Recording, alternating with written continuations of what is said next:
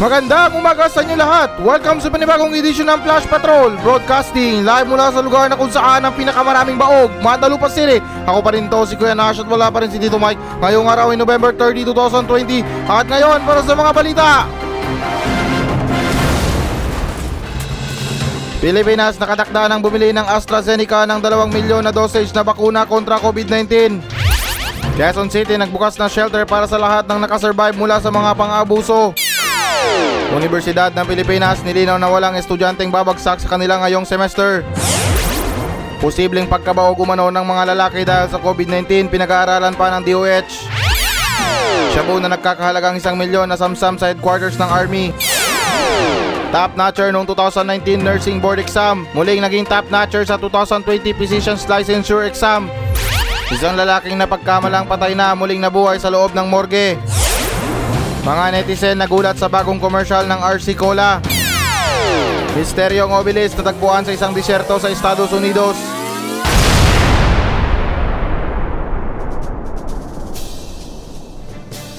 Pilipinas nakatakda ng bumili sa AstraZeneca ng 2 milyon na dosage ng bakuna kontra COVID-19 ayon sa ulat ng ABS-CBN News. Nakadakda ng bumili ang Pilipinas ng bakuna kontra COVID-19 sa isang pharmaceutical firm na mula sa Britanya na nagngangalang AstraZeneca. Ika ni Vaccine Cesar Cartillo Galvez, ang mga opisyal at yaong mga nasa pribadong sektor na nagdonate ng mga pondo para sa nasabing bakuna ay nagkasundo na sa tripart deal para sa 2 milyon na dosage ng bakuna mula sa AstraZeneca. Dagdag ni Galvez, magiging maganda umano ang paglaban ng bansa sa pandemya bagkos ang mangyayari umano ay magiging responsibilidad ng AstraZeneca ay hindi lamang yaong mga tiga Britanya kundi maging ang mga Pilipino rin bilang isa sa kanilang mga stakeholder. Kamakailan ninununsyo na ng AstraZeneca at University of Oxford na ang kanilang mura at madaling i-produce na mga bakuna ay nasa 62 o 90% ng epektibo. Depende sa kung paano ibibigay ang mga dosage nito. Sa kasulukuyan ang nasabing double jab vaccine ay ang pinakamura ngayon sa merkado na nagkakahalaga lamang ng 2.5 euro o 140 kada isang dosage. At kumpara sa mga bakuna ng Moderna at Pfizer na kailangang ilagay sa mga malalamig na lalagyan, ang bakuna mula sa AstraZeneca ay maaring ilagay sa kahit katamtaman o normal na temperatura lamang. Ay nako, hindi talaga natin maiiba yung mga pag-uugali natin no. Kung saan yung mura, doon talaga tayo bibili. Sumasakit na naman ang ulo ko sa balita na to. Marami akong hindi naiintindihan. Ewan ko ba? Oo, alam ko ilan sa atin ay mga mahilig sa mga mura. Kasi swak sa budget. Tapos ano ba, yung parang tipid ba sa pera? Na yung iba nagtitipid sa buhay nila na instead na bumili sila ng original, ay bibili na lang sila ng second hand or peke. Oh, no! Kasi yung mga sinasabi nila, uy, parehas na naman ang itsura. Na for example, sa sapatos, na yung iba mas pinipili nilang bumili sa Quiapo ng mga peking sapatos instead na bumili sila ng original. Na yung tipong pag bumili ka ng hindi original or what I mean na peke, ay hindi rin nagtatagal. Kasi mura nga, di ba? Na madaling masira, madaling mapunit yung tela, or madaling mapudpud yung padding. Um, let's say sa sapatos na tong sinasabi ko ha, Ah, for example lang sa sapatos, na kung bumili ka ng original, ay baka mas tatagal pa sa'yo. Kasi para sa akin ha, sa pagkatao ko, hindi naman ako nagpipiling mayaman. Pero mas pinipili ko pa yung mahal na may kalidad kaysa sa mura na walang kalidad. Hindi ko rin sinasabi na peke itong AstraZeneca. Kasi sinasabi dito na 62 o 90% na silang epektibo. At patuloy pa rin na pinag-aaralan. Kasi para sa akin na duda lang kasi ako sa gamot na to. Na meron na nga lumabas na Moderna at Pfizer which is na yung Pfizer na yan ay sikat na gumagawa ng gamot. Tapos ito para sa akin itong AstraZeneca ay bago lang. Na doon pa talaga tayo bibili. At take note ha, it doesn't matter sa tingin ko na kung bibili ang Pilipinas ng 2 milyon na dosage, tapos may narinig pa akong balita dito na sabi-sabi na itong AstraZeneca ay kailangan mo ng dalawang turok or dalawang session. So paano na to? Ang populasyon ng tao sa Pilipinas ay umabot na ng 110 million. So ibig sabihin dalawa or isang milyon lang maliligtas? No! God, please, no! Or what I mean, dalawang milyon lang yung mababakunahan? Kaya heto na yung ibig ko sabihin. Na kahit sabihin na natin na epektibo itong AstraZeneca, eh paano naman yung mga ilan sa atin na mga Pilipino na hindi siguro mababakunahan? Ewan ko lang, hindi ako sigurado. Kasi sinabi rin dito na magiging maganda daw umano ang paglaban ng bansa sa pandemya. Ah, parang hindi ako sure dito ah. Ang dami na nagdadagsang mga tao ngayon sa mga mall, sa mga pamilyan tulad ng Divisoria. Mga tao ngayon naghahanda na sa mga Christmas party nila. Yung mga Christmas party na patago. Tapos patuloy pa rin yung mga kaso ng COVID-19 sa bansa. At 2 milyon na dosage lang yung bibili na vaccine. Kahit siguro isang patak dito sa Mandalupa, hindi na umabot. Mga nagtatrabaho pa lang sa gobyerno, hindi na mabilang. Tapos yung mga pamilya pa nila, yung mga family friends, kapitbahay, na sa tingin mo hindi ba hinihingi ng tulong para sa vaccine? Na uy, ito si ano, di ba senator ka? Na uy, baka pwede makahingi sa inyo ng vaccine kapag meron na. Oo, huwag kayo mag-alala mga kapitbahay ko, bibigyan ko kayo. Eh baka ganun din ang mangyayari sa iba. So paano na lang tayong mga mahihirap na Pilipino? Baka ang mangyayari tigsa sampu lang bawat city. Or di kaya tigsa sampu bawat barangay. No! God, please, no! So yung gagawin na lang nila, ano, halo na lang sa inuman. Lagyan ng alak, tapos konting tubig, lagyan ng juice, sindihan ng lighter yung bote, at yun, iserve na sa mga tao. Tapos sasabihin nila at least may halong vaccine. Oh, pag yun talagang ginawa nyo, talagang tarantado kayo. Nangihinayang lang kasi ako sa Moderna at Pfizer eh. Na para sa akin yun talaga yung gusto ko. At yan din yung ikinabad trip ko. Na yung mga gobyerno nga may pera or may pondo para sa mga borloloy dito sa Pilipinas. Tulad ng mga Dolomite Beach na yan, pag-upgrade sa mga armas ng mga pulis. Tapos dito, one time lang tayo bibili ng vaccine, ayaw nyo pa? Samantalang yung AstraZeneca na yan na sinabi ko kanina, sa tingin ko dalawang dosage yan na kailangan mong kumuha ng dalawang dosage para maging COVID free ka. Or di kaya fully vaccinated. Kaya ewan ko ba sa gobyerno natin para mga loko-loko? Sunod naman tayo na balita. Quezon City nagbukas ng shelter para sa lahat ng mga nakasurvive mula sa mga pang-aabuso. Alinsunod sa ulat ng Philstar, nagbukas na ang pamahalaan ng Quezon City ng isang shelter para sa mga survivor ng mga gender-based violence tulad ng yaong mga inaabusong kababaihan, kabataan at yaong mga miyembro ng LGBT community. Pinangunahan ni Mayor Joy Belmonte ang pagbubukas ng shelter na tinawag bilang Bahay Kanlungan na siyang nagsilbing highlight ng paggunita ng lungsod sa kanilang 18-day campaign to end violence against women. Ang nasabing shelter ay mayroong 60 na mga higaan para sa yaong mga makukupkop nito. Mayroon din itong activity area, reading hub at playing room para sa mga kabataan, wifi connection at maging learning area para sa yaong mga nangangailangang umaten sa kanya-kanyang mga online class. Ika ng pamahalaang lungsod, ang mga survivor ay maaring manirahan sa loob ng shelter sa loob ng labing dalawang linggo. Sabi ni Belmonte, nararapat lamang umano na ginawa nila ito, lalo pa at mas dumarami na ang bilang ng mga kaso ng domestic violence ngayong kasagsagan ng pandemya. Oh, good news to para sa mga tao na inaabuso palagi ng mga asawa nila, mga tito nila, mga kuya nila, na nakasama nila noong kasagsagan ng pandemya. Na yung mga lockdown, sobrang daming bilang yan dito sa Mandalupa. Na ultimo paggabi ha, talagang maririnig mo yung mga hiyaw ng mga tao dito na yung inaabuso sila ng mga asawa nila. At syempre naiintindihan ko din naman yan na yung mga pag-aaway ng mga mag-asawa. Kasi syempre 'di ba, sino ba naman ang hindi iinit ang ulo kapag walang trabaho? Or di naman kaya na walang makain. Pero sa mga ganitong issue, may mga paraan naman yan. Hindi mo kailangan mambugbog ng asawa mo. Sapakin mo na lang, tadyakan mo na lang ng basta-basta. Kasi unang-una sa lahat, nagdesisyon kayo na magsama or magpakasal dahil sabi nyo mahal yung isa't isa, kaya nyo ginawa yan. Tapos ngayon nawalan lang kayo ng trabaho or nakulong lang kayo sa isang bahay na walang kawala. Magbugbugan na kayo doon? Eh sayang naman yung mga pinangako nyo sa harap ng maraming tao at pati na rin sa Diyos. At 'di ba siniguro at tinanong na rin ni Father yan sa'yo na ikaw lalaki, mamahalin mo ba si babae sa hirap at ginawa? Tapos paaido-aido ka pa eh bubugbugin mo naman. Um, sinasabi ko lang to ay para sa lalaki na para sa akin at sa pagkakaalam ko ay karamihan sa mga nangaabuso ng mga asawa ay yung mga lalaki, mapa-verbal man or physical. Kasi yung mga babae matampuin yan sila eh. Madali yan silang masaktan lalo na sa mga salita at mas lalo na sa gawa. Kaya masaya lang ako kasi meron na silang malalapitan. Yung mga inaabuso lang. At para sa mga nangaabuso, ah, wag kayong mag-alala, meron pa rin kayong malalapitan. Kahit wag niyo na silang lapitan kasi sila mismo ang lalapit sa inyo. At partida ha, hindi lang dalawang linggo kayo mag stay doon sa shelter nila. Umaabot rin ng taon. Eh kung gusto nyo nga, wag na kayo lumabas. Sa shelter na ginawa ng Quezon City, ay wala akong ganong alam kung anong mga panukala doon or anong pwedeng mangyari. Eh dito sa shelter ng mga nangaabuso, ay wag kayo mag-alala, marami akong alam.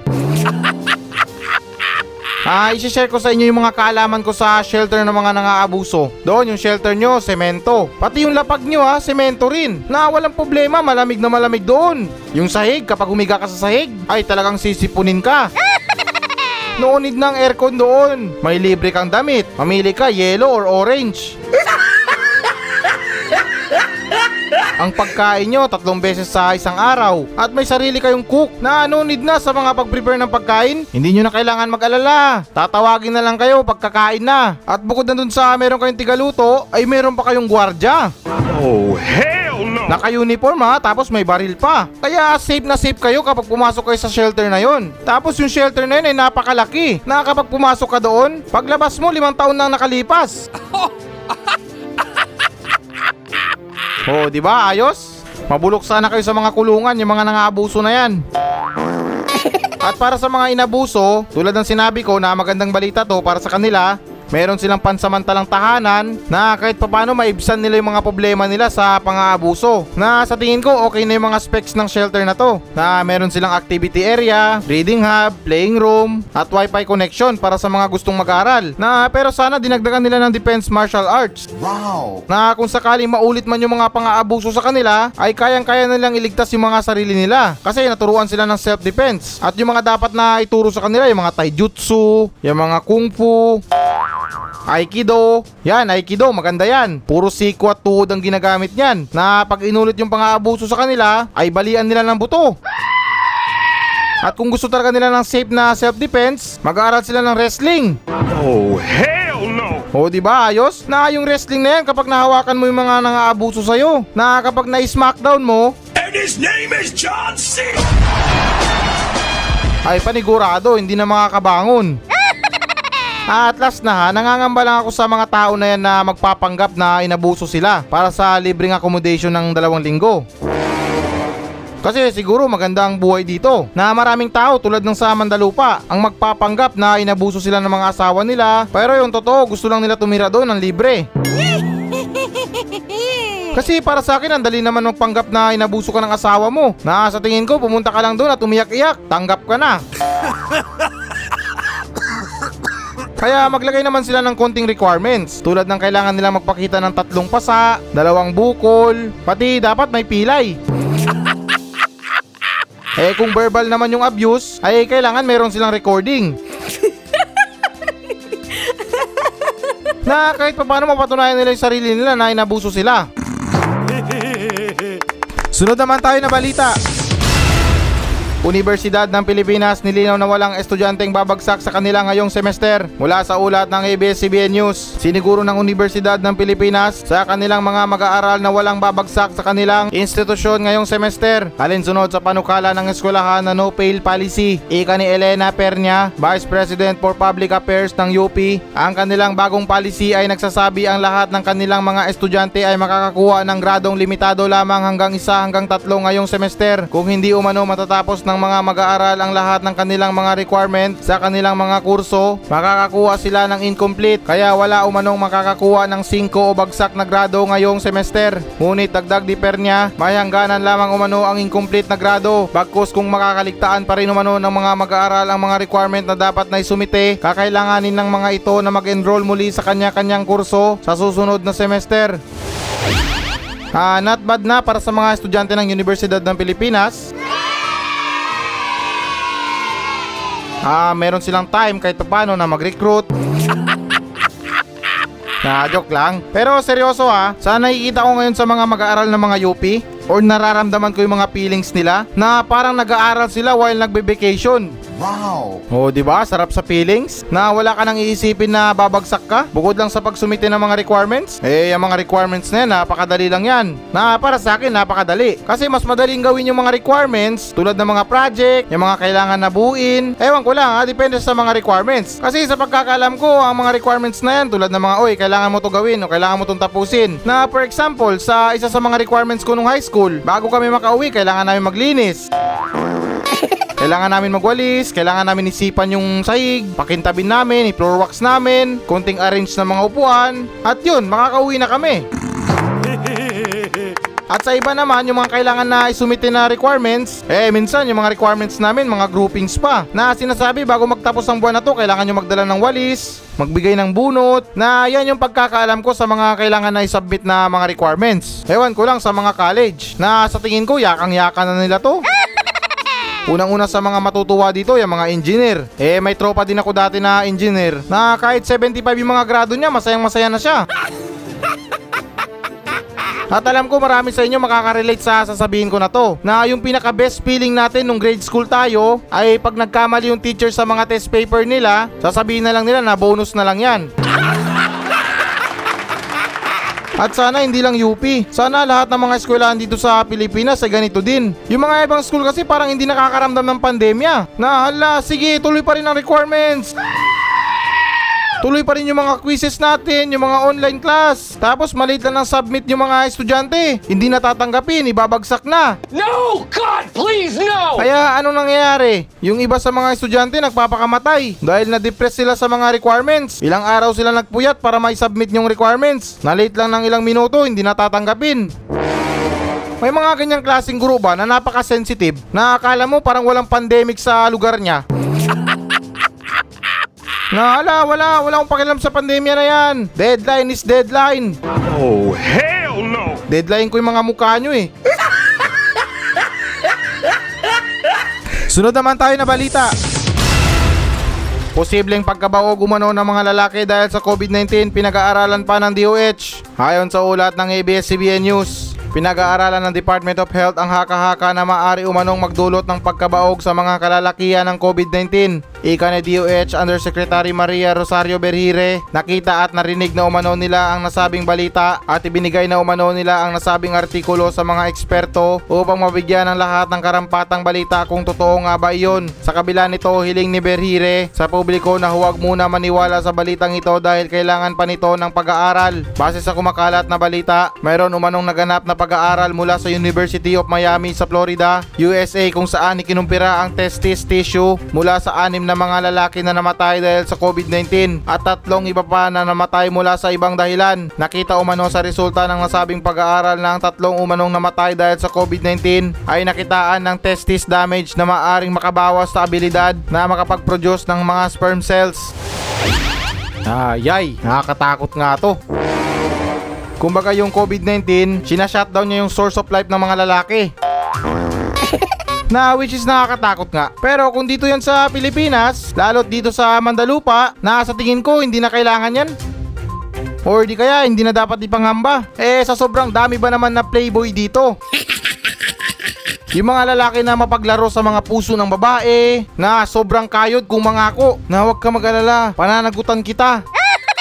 Pero kapag nagbunga ng katarantaduhan nila, yung lalaki hindi mo na mahagilap. Eh kung hindi mo naman mahagilap, yung iba naman hindi mabibigyan ng magandang buhay yung bata. Okay naman na gumawa kayo ng milagro dyan. As long na ready kayo or prepared kayo, tulad ng paggamit ng mga safety measures. Tulad ng kondom, na kung ayaw nyo magbunga yung katarantaduhan nyo, ay gumamit kayo yun. Yung iba kasi mga walang pakialam sa mga ginagawa nila. As long na makuha nila yung gusto nila. Wala silang paki sa mga future nila, wala silang paki sa mga ganyan. Hala, sige, pag nalasing yung babae, tara na. Oh, hell no! Kaya ulitin ko, kapag namunga yung mga katarantaduhan nila, tapos yung babae hindi pa ready, yung lalaki takot na managot, ah, pasintabi sa sasabihin ko ha, na yung iba nauhulog sa mga abortion. No! God, please, no! Kasi walang magagawa yung babae. Eh kung nag-aaral pa yung babae, or di kaya walang sapat na kakayahan yung babae na buhayin yung bata, what I mean na palakihin yung bata. Kasi yung abortion na yan or pagpapalaglag sa bata ay napaka-illegal yan dito sa Pilipinas. Talagang hindi safe yan. Kasi dito sa Mandalupa, hindi sila pumupunta sa ospital para magpa-abort. Pumupunta lang sila sa mga hotel, sa mga bahay, or di kaya sa mga liblib na lugar para gawin yung mga pagpapalaglag ng bata. Na yan talaga yung sobrang ikinagagalit ko kapag may nababalitaan ako ng mga ganyan. Talagang nagiinit yung pakiramdam ko na parang gusto kong huliin yung dalawang magulang na bakit nila kailangan gawin yun. Gagawa sila ng katarantaduhan nila sa buhay. Pag nagbunga hindi nila kayang panagutan. Napaka-inosente ng bata ha. Tapos gagawin nyo sa kanya.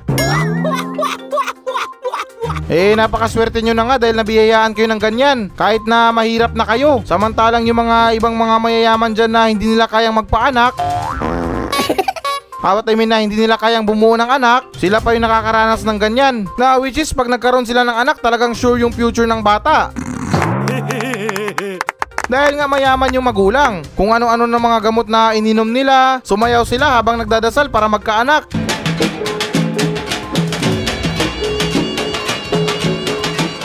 Talagang sinubok na nila ang lahat, pero bandang uli hindi pa rin sila nabibiyayaan. Eh, samantalang sa inyo, sa damuhan nyo lang ginawa. Partida, one time lang, nabuo na. Kaya kung sigurado na sila na ang COVID ay nakakabaog, ay please lang, paulanan nyo ng COVID ang Mandalupa. Dahil sa dami ba naman ng mga irresponsabling mga magulang dito, yung mga anak nila hinahayaan lang nila na sobrang dungis. Minsan makikita mo sa kalye na mamalimos na which is napakadelikado yun ha, na yung mga bata tatawid-tawid sa mga kalsada para humingi lang ng limos. Tapos kapag nabangga ng sasakyan, perwisyo pa.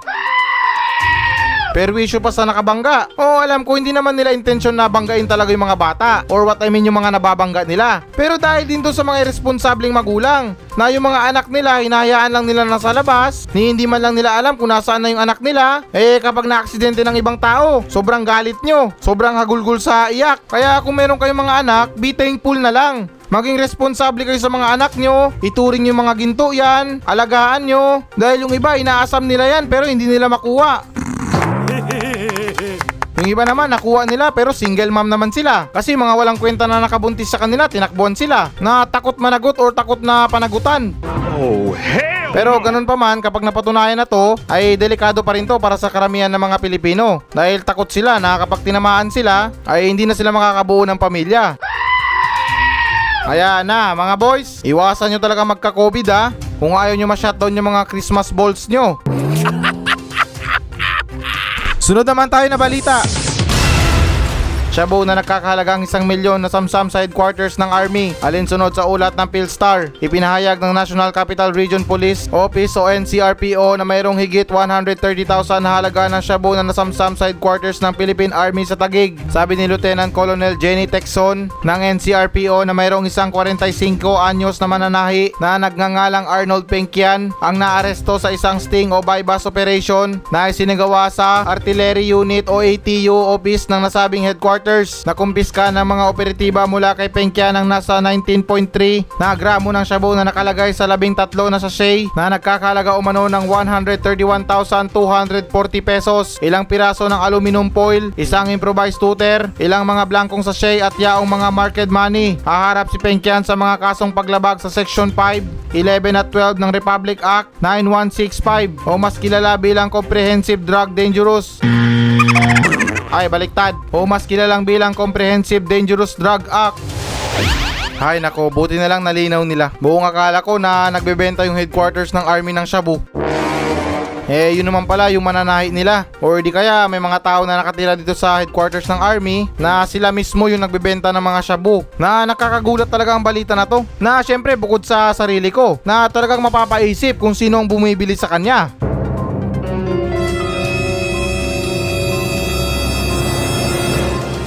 Kasi 'di ba bawal ang outsider sa mga kampo ng mga army? Eh kung hindi ka naman sundalo or di kaya wala kang kamag-anak sa loob ng kampo, ay hindi ka nila papayagan na pumasok. Malay ba nila na suicide bomber ka? Or di kaya asset. Kaya yung iniisip ko ngayon, baka yung mga parokyano niya, yung mga army din. Oh, hell no! Aha! Kaya naman pala na palaging nananalo yung mga sundalo natin sa mga laban sa terorista. Dahil motivated na motivated sila. Kumbaga, fully loaded. Kargadong kargado. Baka siya rin yung dahilan kung bakit nanalo sila sa laban sa Marawi. Kasi tulad ng dati 'di ba, na naikwento ko na rin sa inyo yung mga tropa ko na gumagamit ng shabu. Kung ano yung mga feelings nila, mga feeling pogi, feeling malakas. Na yung iba motivated na motivated din. Ganadong ganado pa sa buhay at depende na rin sa trip nila. Yung iba nga, yung tropa ko, kinikwento niya sa akin na kahit tapos na daw yung labada niya, nilalaban niya ulit. Pati yung mga ibang tropa ko, depende na rin daw sa trabaho nila. Yung mga tropa ko sa Mandalupa ah, naulitin ko, depende na rin sa trabaho nila. Eh kung construction worker sila, talagang yung mga ginagawa nila, yung mga sinisemento nila, talagang pulido. Wow! Na ultimo na pagguhit or mga paglinya, hindi na nila kailangan daw ng ruler. Oh, no! Kayang-kaya na nila. Ano pa daw silbi ng mga pag-measure na yan sa mga trabaho nila kaya kung nakagamit sila? Nagmamasa nga sila ng semento ng walang pala? Dahil din yun sa droga. Pati sinabi rin ng tropa ko na talagang lumiliksi sila kapag nakagamit sila. Kumbaga sa Dragon Ball, yan yung magic beans nila. Na sa tuwing gumagamit sila, talagang ganadong ganado na sila. Ah, baka naman ganun din sa mga sundalo. Eh, para sa akin, malaking tulong yata yun kung sa gera. Na ultimo yung mga fighter, yung mga frontliner, yung mga normal na baril lang yung mga dala nila na minsan winawasik-wasik lang nila sa mga kalaban. Bahala na kung merong matamaan or wala. Pero kapag yung sundalo ay kargado, ay talaga panigurado yan. Diyan mo talaga maririnig yung one shot, one kill. Hindi magastos sa bala yan. Pati ultimo sa mga training ng sundalo ay napakahirap. Kasi bukod na sa bugbog yung mga katawan nyo, puyat pa kayo, tapos meron pa yung mga kailangan na i-memorize na mga lesson. Kaya siguro baka yung mga ibang sundalo ay napibilitan ng gumamit nun. Oh, hell no! Na sa tingin ko lang. Kasi unang-una sa lahat ha, dito pa lang may isip mo na or mapapaisip ka na na merong isang tao na nagbebenta ng droga sa loob ng army base or sa kampo ng sundalo. Na which is napakahirap talaga pumasok sa mga kampo ng sundalo na yan. Kapag normal na tao ka lang, kapag wala kang kailangan, kapag walang nagpadala sa'yo doon, hindi hindi ka nila papayagan na pumasok doon. Eh kung normal na scorer ka lang ng droga, baka pagtingin pa lang sa'yo ng gwardiya sa gate, ay nako mukha tong tukhang. Pati para sa akin, itong isang milyon na to ay napakalaking halaga na to. Parang big time dealer na. Kaya buti na lang talaga na booking itong ganitong gawain. Akala ko ba naman yung mga droga na yan ay nasa mga squatter area lang. Nagkamali pala ako. Ultimo sa mga kampo ng sundalo, meron din pala. Kaya ito na ba yung panahon para i-drug test yung mga sundalo natin? Ah, hindi ko naman nila lahat ng mga sundalo ah. Ah, just to be fair para sa mga normal na tao. Kasi yung mga ibang normal na tao diyan, makita lang na, "Uy, mukha kang adik, halika nga dito." Ididiin nila agad, lalagyan nila ng shabu para may kulong na. Hindi rin lahat ng mga payat ay adik ha. Kaya para sa akin gusto ko lang maging fair para sa lahat na walang nakakataas sa batas. Mapapresidente ka man, sundalo, pulis, mayaman, mahirap, dapat pantay-pantay tayo. At sana magsilbing idea to para sa mga operatiba na i-check din nila yung mga ibang kampo. Baka yung mga ibang nakatira sa mga kampo nila ay may nagbebenta rin. Ay nako, patay talaga tayo dyan. Sunod naman tayo na balita. Top notcher noong 2011 Nursing Board Exam, muling naging top notcher sa 2020 Physicians Licensure Exam mula sa ulat ng kami. Ang top notcher noong 2011 Nursing Board Exam na kinilala bilang si Jomel Garcia Lapides ay ngayon tinagurian na bilang two-time top notcher matapos siyang muling maging top notcher sa kamakailang 2020 Physicians Licensure Examination o PLE. Nanguna si Lapides sa Nursing Board Exam noong 2011 na mayroong gradong 88.4% habang nag-uwi siya ng gradong 88.67% sa kamakailang PLE 2020. Sa iba yung balita, inanunsyo ng Philippine Professional Regulation Commission na nasa 3,538 ang mga pumasang doktor mula sa naganap na PLE 2020 habang ang Cebu Institute of Medicine naman ay tinaguri ang top performing school matapos pumasa ang lahat ng 138 na mga nag-exam mula dito. Kabilang sa mga pumasa ay anak ni Vice President Leni Robredo na si Trisha Robredo. Wow, grabe. Itong tao na to talagang back to back na back to back. Nasungkit niya ulit yung top notcher. Na talagang nakaka-proud sa sarili ha. Pati na rin siguro yung mga parents niya na proud na proud sa anak nila. Dahil akalain mo naman na back to back na top notcher. Eh yung iba nga inaasam or pinagdadasal pa na maging top notcher sila. Pero wala eh. Na hanggang doon lang talaga yung utak nila or hanggang dun lang yung mga kayanan nila. Pero may isa akong alam na tao na hanggang ngayon yata na wala pang nakakabit sa kanya or what I mean na wala pang nakakasungkit ng record niya. Wow! Ah, walang iba kundi yun si Marcos, yung ex-president ng Pilipinas. Na yung nabasa ko meron siyang 98.1 na average. Oh, hell no! Na yun lang yung sa pagkakaalam ko ha, na si Marcos lang nakakuha ng ganong average. Pero kinalaunan, naipabalita din na peke daw yon yung average niya. Na dahil daw ng daya daw siya. Pero sa bagay, parang parehas din. Kasi nung mga panahon na presidente pa siya, yung mga hinanaing ng mga tao, bumaba siya sa pwesto, wag siya maging presidente dahil mandaraya siya. Na ewan ko ba bakit ang gulo dati nung presidente pa siya. Pero anyways, mabalik tayo sa mga patalinuhan na to or sa mga matatalinong tao na to which is pinagkait sa akin ng Panginoong Diyos na pagkalooban ako ng napakatalinong utak. Kasi heto na naman tayo. Nakakaramdam na naman ako ng mga pagka-unfair. Na yung iba pinagkalo pa ng mga magagandang utak, functionable na utak. Eh yung mga utak natin na pag-aralan na yun ng mga scientists na halos pare-pareho lang yung mga utak natin. Ah, except lang sa pinakamatalinong tao sa kasaysayan na si Albert Einstein. Pero mapunta tayo sa mga utak ng mga normal na tao na yan tulad ko na kahit anong pilit ko sa pag-aaral, i-memorize ko yung mga dapat na i-memorize, hindi pa rin pumapasok sa utak ko. Hindi ko pa rin nasasaulado kahit na basahin ko ng ilang beses. Kaya nung nag-aaral ako nung high school, itinigil ko na lang ang pag-aaral ko. Oh, hell! What I mean sa pag-study sa mga lesson. Di ba, karamihan sa atin nag-study bago mag-exam. Na, uy, nalalapit na yung mga exam nyo. Mag-aaral na kayo. Na mismo yung sarili ko, yung katawan ko ay sumuko na sa mga pag-aaral na yan. Na para sa akin, ay wag na lang. Wala namang pumapasok sa isip ko. At hindi rin ako naniniwala ah, na walang bobo sa mundo. Ay nako po, paki-explain yung katulad ko. Hindi naman sa dinadown ko yung sarili ko pero nagiging honest lang ako sa inyo na kahit anong pilit ko sa pag-aaral ay wala pa rin pumapasok sa mga utak ko. Sa mga kasabihan na pinanganak ng matalino naniniwala pa ako na siguro ako pinanganak akong bobo or di kaya may defect sa utak. May naputol na ugat doon kung bakit na walang pumapasok na idea sa isipan ko. Oh, hell! Kaya siguro na bumabagsak ako sa mga subject. Pati para sa akin parang nasa hilig na rin ng tao yan. Na kumbaga yung isang tao pinanganak, tapos mahilig siya sa mga pagbabasa, mahilig siya sa mga research, mahilig siya sa mga science. Na yun okay yun sa kanya dahil makakatulong yun sa pag-aaral niya. Eh paano naman kami itong pinanganak na mahilig sa mga katarantaduan? Patalinuhan sa paggawa ng katarantaduhan sa buhay ay siguro top notcher ako. Pati matanong ko lang ha, sa mga ganitong board exam hindi ba pwedeng mangopya? Wala bang teamwork na nagaganap dito? Tulad sa mga normal na school, yung inaasahan nila yung matalino nilang kaklase, na minsan sinishare niya na rin yung mga answer niya sa exam. Yung matalino naming kaklase nag-aaral, inahasan niya yung utak niya. Samantalang kami itong mga kopyarol, yung mga mata lang namin ang ine-exercise namin. Ay syempre, para na rin sa mga long range na answer. Kasi 'di ba pag alam ng teacher na matalino yung kaklase nyo, ay medyo pinapalayo niyan sa mga pasaway na estudyante. Pero at least yung mga mata namin handa na kahit ultimo na medyo malayo ay malinaw pa rin para sa amin. Na ganun yung iniisip ko sa mga board exam. Na for example, kayo magtotropa. Na yung iba sa mga tropa mo nakachamba lang sa pag-aaral. Tapos sabay-sabay kayo kumuha ng exam. So paano yan? Meron kaya nagaganap na kopyahan doon? Kasi ang hirap mga mote dito sa board exam na kung ako sa sitwasyon na yon, wala ako may sagot sa test paper ko at wala ako makopyahan, ay nako, baka mag may I go out na lang ako tapos hindi na ako babalik.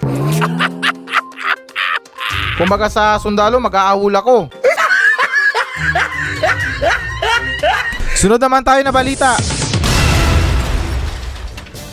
Isang lalaki na napagkamalang patay na muling nabuhay sa loob ng morgue. Ayon sa ulat ng Inquirer Net, isang 32 years old na lalaki na siyang napagkamalang pumanaw na ay di umano'y nabuhay muli habang siya'y nakaratay na sa isang morgue. Ang nasabing lalaki ay kinilalang si Peter Kaigen na siyang agad isinugod sa ospital at idineklarang pumanaw na sa bansang Kenya. Matapos siyang mahimatay sa loob ng kanyang tahanan. Ika ng tihuy ni Kaigen mayroon umanong iniindang sakit sa tiyan si Kaigen kaya naman agad itong isinugod sa ospital. Nang dumating na umano sa ospital si Kaigen, agad umano itong idineklarang patay at agad nilang idinala sa morgue ang katawan. Ngunit nagbago umano ang takbo ng lahat nang bigla umanong nagising si Kaigen at sumigaw sa sakit nang gumawa umano ng hiwa sa kanyang kanang binti ang embalsamador upang lagyan sana siya ng formalin. Labis ang gulat ng mga empleyado ng ospital dahil sa pangyayari na tila umano'y nabuhay muli si Kaigen mula sa kanyang pagpanaw. Maging ang sariling pamilya ni Kaigen na hindi makapaniwala sa pangyayari. Ika naman ni Kaigen hindi niya umano alam ang mga nangyayari sa kanya noon at kung bakit umano siya napunta sa morgue. Sa kabila nito, laking pasalamat niya sa Panginoon dahil siya'y nabuhay pa rin at kasalukuyan na siyang nagpapagaling sa nasabing ospital.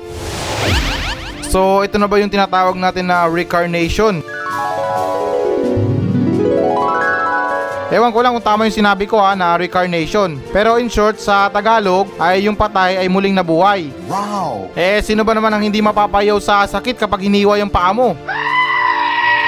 Na kahit sabihin na natin na tulog mantika ka, na kahit siguro na paso pa lang ng sigarilyo, magigising at magigising ka, na yung feeling na parang natulog ka ng dalawang araw.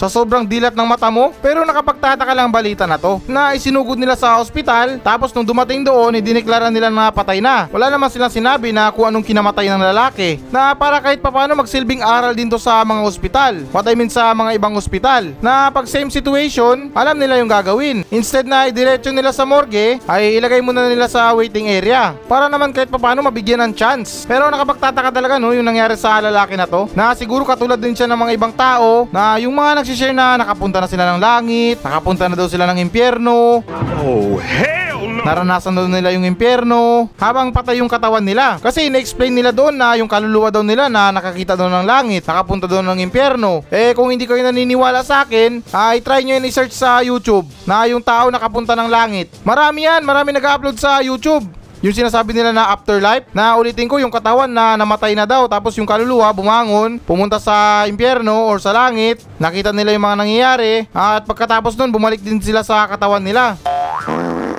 Ay baka ganun din ang nangyari sa lalaki na to. Baka nag-trip to hell lang siya or trip to heaven. Or sadyang hinimatay lang talaga siya na siguro lasing yung kumuha ng pulso niya. na ay nako patay na to wala na to pakihatid na to sa morgue kaya mag-ingat talaga tayo sa mga ganitong insidente kasi nag-worry talaga ako sa mga nangyaring insidente na siguro yung iba eh dineclared na nila napatay tapos naimbalsa mo nila Oh, hell no! pero yung totoo may buhay pa pero namatay lang sa pag-imbalsa. Kaya siguro next time bago nila imbalsa yung tao na magparinig-rinig muna sila sa patay na tulad ng paghasa ng kutsilyo. Or di naman kaya paringgan nyo na Uy pre pakiabot ng mainit na tubig. Buhusan ko lang to para malinis. Na baka sakali pag narinig ng patay yon Ay talagang babangon yan. Sunod naman tayo na balita Misteryosong obelis na tagpuan sa disyerto ng Estados Unidos mula sa ulat ng Manila Bulletin. Isang misteryosong metal na obelis ang nadiskubring nakabaon sa isang liblib na disyerto sa Estados Unidos. Ito ay nagdulot ng ilang mga haka-haka mula sa mga UFO spotter, mga conspiracy theories at sa ilang fans ni Stanley Kubrick mula sa iba't ibang bahagi ng mundo. Ang nasabing obelis ay makintab umano at hugis at sulok na may taas na labing dalawang talampakan. Ika ng Department of Public Safety Crew ng Utah, USA wala umano silang nakikitang indikasyon sa kung sino at para saan ang paglalagay ng nasabing obelis o monolith sa nasabing liblib na lokasyon sa nasabing disyerto. Babala ng ahensya sa kung sino man umano ang naglagay ng nasabing bagay sa kanilang teritoryo na ito umano'y illegal. Kung wala umano itong autorisasyon mula sa mga namamahala ng mga pampublikong lupa, dapat umanong managot sa batasang naglagay ng nasabing obelis kahit pa umano kung saang lupalop o planeta pa ito nanggaling. Ika naman ng ilang mga mamamayan na nakakita ng nasabing obelis, baka umano ito isang reset button para sa 2020 habang ang ilan naman ay naniniwalang dapat umanong buksan ng nasabing obelis bagkus baka umano mayroon itong laman na bakuna kontra COVID-19 Pambihira nga naman. Anong klaseng mamamayan to? Grabe naman yung mga pag-iisip nyo. Lagpas langit na. Magsisitulog nga kayo. Yung mga reset button para sa 2020, parang cellphone lang ha or gadget. na pag gusto mong i-reset, pwedeng pwede. Hay nako, kung ako sa inyo ha, itigil nyo ng mga pag-iisip ng ganyan. Nasa mundo tayo ng realidad. Once na nangyari na, nangyari na, hindi na pwedeng maulit. Na kumbaga yung lugar ay pwedeng balikan. Pero yung taong nakasama mo dun sa lugar na yon ay hindi na pwedeng maibalik dahil sumama na siya sa iba. Tapos itong sinasabi ng iba na buksan daw yung obelis. Baka meron daw laman na bakuna kontra COVID-19. Ay nako. Alam ko or naiintindihan ko na ilan sa atin ay desperado na na magkaroon ng bakuna. Pero sa ganitong paniniwala na isang bakal na bubuksan nyo tapos may laman na bakuna kontra COVID-19? Ah, pwede rin pag pinilit nyo na buksan. Na tapos kapag nasugatan kayo sa bakal na yan, ay talagang mababakunahan kayo ng anti-tetano. Sa sobrang daming paniwalaan dyan na pwedeng maging bakuna ng kontra COVID-19, etong bakal pa talaga na siguro may chance pa na mawala yung COVID mo kapag kinagat ka ng aso. Oo, para sa akin okay yan. Tanggal na tanggal yung COVID mo dyan. Ang kaso nga lang may side effect siya na makakaranas ka lang ng konting pagkaulol. Pati tigilan nyo ng mga haka-haka na yan. Baka meron lang naglagay dyan. Na display ba para sa mga photoshoot, sa mga kasal, sa mga birthday. Tapos nung naguwian na, tinamad na na ikarga sa sasakyan. Nasabihin siguro na, oy bukas na lang, balikan na lang natin. Eh tapos na-discover na ng mga tao. Kaya nahiya na siguro sila na bawiin yun. O di kaya kunin yun. Eh nakakatawa naman isipin, di ba? Na yung mga photographer doon, panay picture doon sa bakal na yon, sa obelisk na yon. Tapos biglang i-epal yung may-ari o yung naglagay doon. Sasabihin niya na, ay sorry ah, props namin kasi to kahapon eh, nakalimutan namin kunin. Eh di napahiya yung media, nanganga sila. At nabalitaan ko nawawala na daw itong obelisk na to ha. May kumuha na siguro. Na talaga siguro para sa akin may naglagay lang talaga doon. For purpose. Tulad ng sinabi ko na kasal or birthday. Pero kung yung obelisk na yan, dito yan natagpuan sa Mandalupa.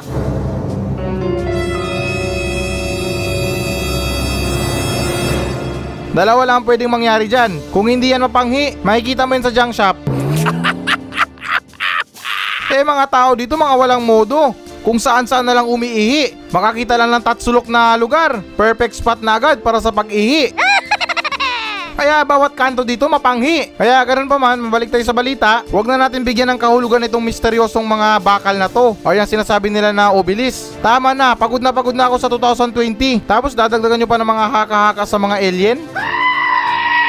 Ay nako, tama na, please lang. Hindi pa nga tayo nakaka-move on kay Kobe Bryant. Maging sa pandemya na to. Tapos dadagdagan nyo pa yung pangangamba ng tao. Naisipin na lang natin na may naglagay lang talaga dyan. Hindi yung mga kung anong-anong alien na mga iniisip nyo. Na kapag naging totoo yung mga pag-iisip nyo o yung mga haka-haka nyo, ay nako, talagang walang matitira sa mundo na to. Oh, hell no! Kaya please lang, break time muna ha. Relax lang. Sunod naman tayo na balita. Mga netizen nagulat sa bagong commercial ng RC Cola mula sa ulat ng kami. Viral at usap-usapan ngayon sa iba't ibang mga social media platform ang kakaiba at panibagong commercial ng RC Cola Philippines. Agad itong nagtrending sa social media matapos na may palabas ito sa unang pagkakataon noong November 26 dahil sa kakaibang concept nito. Ang kwento ng nasabing commercial ay tungkol sa isang anak na lalaki na umiiyak na umuuwi at nagtatanong sa kanyang ina ng kung siya ba ay isang ampon. Madrama ang unang eksena ng nasabing commercial subalit tila ng laki ang mga mata ng netizen nang biglang mayroong apat na baso ang nakakabit sa likuran ng nasabing anak at mas lalo pang nagulat ang mga netizen nang biglang naging isang bote ng RC Cola ang ulo ng nasabing ina na siyang naglagay ng inumin sa apat na basong nakakabit sa likuran ng kanyang anak. Ito umano'y nagsilbing patunay ng nasabing ina na hindi niya ampon ang nasabing anak. Maraming netizen ang naiwang nakatulala pagkatapos mapanood ang nasabing commercial. Ngunit kung titigan umano ng maigi ang mga eksena, matutunghayan rin ang tunay na ibig sabihin nito. So okay ha, nung napanood ko yung video na to, ay medyo nung una parang okay lang na medyo madrama. Eh akala ko nga hindi tungkol sa RC Cola yon. Pero nung tinanggal niya yung damit niya, tapos ipinakita yung apat na baso sa likod, ay ako nagulat din ako. Na uy, bakit may apat na baso dun sa likod? Na same din sa netizen. Nagulat din ako nung tinanggal ng nanay niya yung ulo niya. Tapos may nakatagong RC dun sa loob. Oh, hell! Sabay buhos dun sa apat na baso. Na siguro para sa akin, ginawa lang nila yung concept na yon na parang maging iba or maging kakaiba sa ibang commercial. Eh kasi nga 'di ba yung mga ibang commercial ng mga soft drinks diyan parang paulit-ulit na lang. Kung hindi sila kumukuha ng mga bigati na artista, hindi sila maglalabas ng bagong commercial. So itong RC na to, siguro gumawa lang sila ng kakaibang commercial na which is parang weirdo talaga na bakit magkakaroon ng RC dun sa ulo ng nanay niya. Na siguro sa tingin nila ay creative na yon. Pero siguro sa tingin ko yung iba, nandidiri sila kasi sa tingin nila yung RC ay gawa sa tao. O di kaya gawa sa ulo ng tao. Kasi sa ulo mismo lumabas yung RC. Na para sa akin hindi naman big deal yon. Ang big deal sa akin doon ay bakit may apat na baso sa likod. Bakit apat na baso talaga? Eh kung siya naman o sarili niya naman yung tinatanong niya, dapat isang baso lang. Pero may iba tayo ha, minsan tinanong ko na rin yung magulang ko or nanay ko na kung ampun ba ako. Kasi sa buhay natin, hindi natin maiwasan na magdrama sa mga magulang natin. Na minsan palagi tayong inuutusan, na vacant naman yung mga ibang kapatid mo pero ikaw pa rin yung nauutusan. At pagkatapos mong utusan, ikaw pa rin yung uutusan. Na yung feeling ko ay parang nakakatampo ba? Na ampun ba ako? Na yung feeling na parang ako lang lagi yung inuutusan Na nandyan naman yung kapatid ko Wala silang ginagawa Ako lang palagi inuutusan Kaya minsan tinanong ko sa magulang ko Kung ampun ba ako At yung nangyari Ay medyo malapit nga sa kwento na to Tungkol sa RC Cola Na instead na maglabas ng RC Cola yung nanay ko Wala, kumuha lang ng pamalo Pinalo lang ako na ikaw tarantado ka kung ano ng mga pinagsasabi mo. Mahirap na nga tayo tapos mag-aampon pa ako. Eh malamang anak kita. Kaya para sa akin wala akong nakikitang mali dito ha. Kasi sa mga panahon ngayon, yung mga sinasabi nilang netizen, masyado ng overacting, kahit na mismo na maliliit na bagay, or di kaya yung mga issue, pinapalaki nila. Pati ang sarap kaya ng RC Cola ha, natikman ko yun dito sa Mandalupa. At swak na swak naman yan sa bulsa.